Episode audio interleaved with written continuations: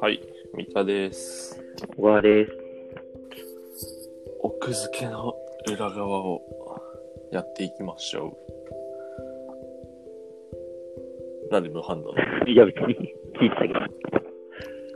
無反応、無反応はあれでしょ。よくない。困るわ。困るわ。いや、なんか、眠そうだなと思って聞いてた。声が。えっ、ー、とね、人間の声ってなんでこの、何？状況によって変わるんだろうね、微妙に。そうね。いや、だから喉が開いてないと感じじゃない？朝。そういうことか。その通り。あの、さっき起きた。いや、だろうね。はい。いや、あのね、えーっと、最近、うんあの、そう相談というか、なんというか、ふと思ったんだけど、うんあの、編集者に、こう、なるための学校みたいなのがあるじゃん。なんていうのかな、うんこう、エディタースクール的な。アイディタスクですね。はいはい。エディタースクールってあれな、なんだ？僕あんま知らないんだよ。なんかエ、ディタースクール多分あれ、あれは、なるためっていうか、あれでしょ？その、トレーニングみたいな。そうそうそうそう。研修的な感じでしょ？ああ、そうか。いや、でも、エディタースクールのホームページに、うん出版界で働く編集者や構成者を養成する学校です。だから、うん。エディタースクールに通って修了すれば、ちょっと道が開ける的なところもあるかもしれない。ああ、でもほら、専門学校みたく、例えば、専門学校でアニメーターとしてやってて、うん。なんか就職口もなんか向こうの担当者の人が来てとかっていうことじゃないでしょ、多おそらくな。分。うん。それはね。じゃあ、ここでクエスチョンなんだが、うん。編集者になるために、なんか、学校に行くみたいなのは必要だと思うかどうか。必要というか、こう、それが道として繋がってると思うか。道としてっていうのは、その何技量的な意味で、それともそのシステム的な、制度的な意味で？システム的な、システム的な。システム的にそんな学校って存在するの？まず。え、しないのかな？なんかさ、今さ、よくたまに聞かない？ってこと？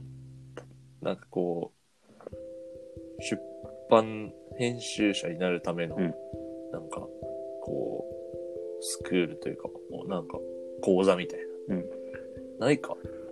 うん、なんか、エディタースクールのことなの？そういうので聞くってパッと思い出すのは、編集者じゃないけど有名な、ほら、あの、宣伝会議のコピーライター養成ライ講座。ターか。ああ、はいはいはい。宣伝会議の方か。で、コピーライター養成講座って、あれってあれなんだよね。あの、もちろん、そのコピーライター志望の学生とかも受けてるけど、例えばうん広告会社にいて、うんコピーライターのこう、あれってなんか募集があるらしいんですね、社内でね。で、はいはいそれのコピーライターの試験を受けて入るみたいな感じだから、その試験に向けて入る、やって勉強して、みたいなパターンがあるらしいんだよね。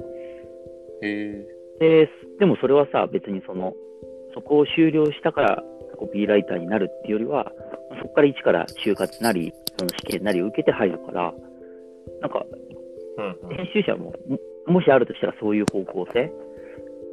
ううんん。だから、それをこう、修了したことが、こう、就職にシステム的につながる場所ってあるのかな？いや、それはないよねっていう話をしようと思ったなんだよ。てか、あ会ったことないわ。その、てか、その、リタースクールってさ、あの、知り合いの中でも入社してすぐ行かされたみたいな人いるんだけど、でもさ、ほら、なんか、エディタースクール出身なんですよ的なこと言う人いないっていうかさ、行ったことがある的な話すらしないじゃん。エディタースクール出身っていうのって、よくわかんないけどね。うん、だから、いや、だから、うん、そうね。まあ、出版社に入ることが多分一番のスタートというか、うん、なんか、あれだよね。ほんとスタートラインだよね。そうね。いや、だから結構その研修期間みたいな意味合いがやっぱ強いんじゃないの？どちらかというと。うん。所属の人が来るっていうよりはさ、はいはいはい。で逆にさ、もっと裏情報というかさ、うん。これやっとく、まあ、要はが、じゃあ学生にしようか。学生がうん。これしとくと出版社に入れるみたいのあるじゃん。うんまあ、ある、あるか？一番はさ、あれじゃない？バイト。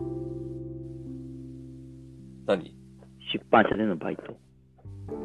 ああ、バイトね。そうそうそうはいはいはいはい。で、二つ、二つ目があれよ。うんえっと、出版サークル。出版サークル？文芸誌とかって文芸サークル？いやいやいや、出版なんか研究会みたいなのあるじゃん。なんか。とああ、出版社就。職用ね。そうそう。なんかあるね。その二つ話そうよ。どう、どういうものなのか。前者は、だからバイトは、でもバイトはさ、出版社のホームページ見てたらさ、募集してるじゃん。で、それに応募して、受かったら半年とか1年ぐらい、多分、週2、3なのかな？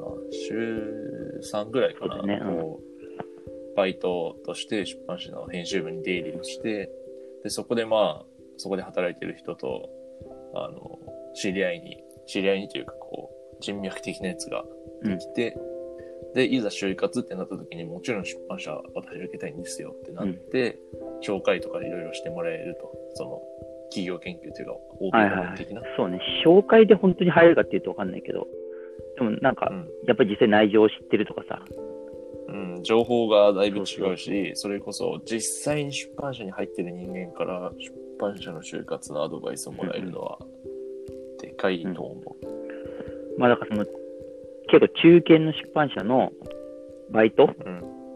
を、中堅っていうか大手だあ、ていうか中堅出版社でバイトをしてた、あ、バイ、っていうか中堅出版社に話を聞いたことあるんだけど、そこは、えっと、バイトまあ学生雇ってるんだけど、もう就活の時期になると、バンバン大手出版社の就職を決めていく。で、巣立っていくで。え、何々君って、何。え、講談社行ったの主営者行ったの？とか、なんかそういう、その本当に、大手にバシバシ決めてくらしいんだよね、実際。すごいね。それはすごい。だから、やっぱり働いて、まあ、結構ある程度こう、入り口も狭いんだと思うんだけどね。うんそんなに誰もでもできるバイトじゃないっていうか、まあそうですか。そのバイトの時点でスクリーそう、ニングが倍高そうだしさ、住んで人数もるってこと少ないしさ。だけど、はいはいそれでも、すごいやっぱり、どんどんどんどん大手に入っていく、毎年。らしいからうん。それすごいだからやっぱり、バイトっていうのはかなり角度の高いというか、あれなんじゃないかなって感じはするけどね。なるほど。はあ。で、えっ、と、2個目が、出版、2個目はでも僕知らない俺も知らないわ。そこにでも、そこに入ってる人なんか2個目は、を、あ、僕も入ってる人ももうは聞いたことあってる。2個目はなんか、就活中に僕、その存在を知ったというか、うん。こう出てくるんだよね。なんか、こう合格体験記みたいなページああ、なるほどね。で、ふーんって思って、そのほトップページ行ったら、我々は、こう、出版社を目指す学生の、なんか、こう、集まりっていうか、なんか、なん、なんていうんだろうね。団体ですみたいな。ふうに出てきて、ああ、こういうのあるんだなって思いながら、まあ、僕は入んなかったけど、入ったらいろいろ情報とか共有できて良さそうと多分だから、よく、早稲田とかにあるんだよね。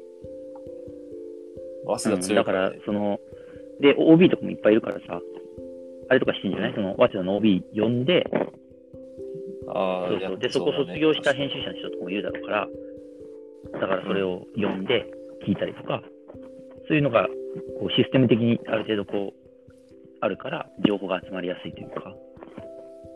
はいはいはいはい。いやー、まあいろんなルートがあるけど、実際にさ、うんじゃあ、その、なんだろう、一般書のさ、編集者の人たちと会っていく中でさ、こう、ヒットメーカーとなってる編集者のさ、キャリアでさ、そういう人たちが多いのかな？なんかその、バイト、アルバイトうん。経由でバンバン入ってた人たちが、やっぱりすごいヒットメーカーになってるのかとか、あるいはその、なんていうのかどういうキャリアを経てきた人がいいヒットメーカーになってるのか、もうこれ一概に言うのは多分相当無理なうんだけど、ん、そうね。それは、ないわ、統計が。一人か二人しか知らないから、まあねそれぞれ。でもなんか、入ってからっていうのは大きいと思うけどね。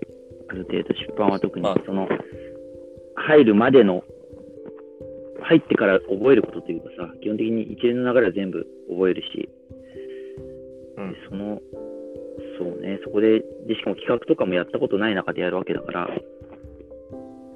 それが大学時代の間に磨かれてる人はいないだろうし、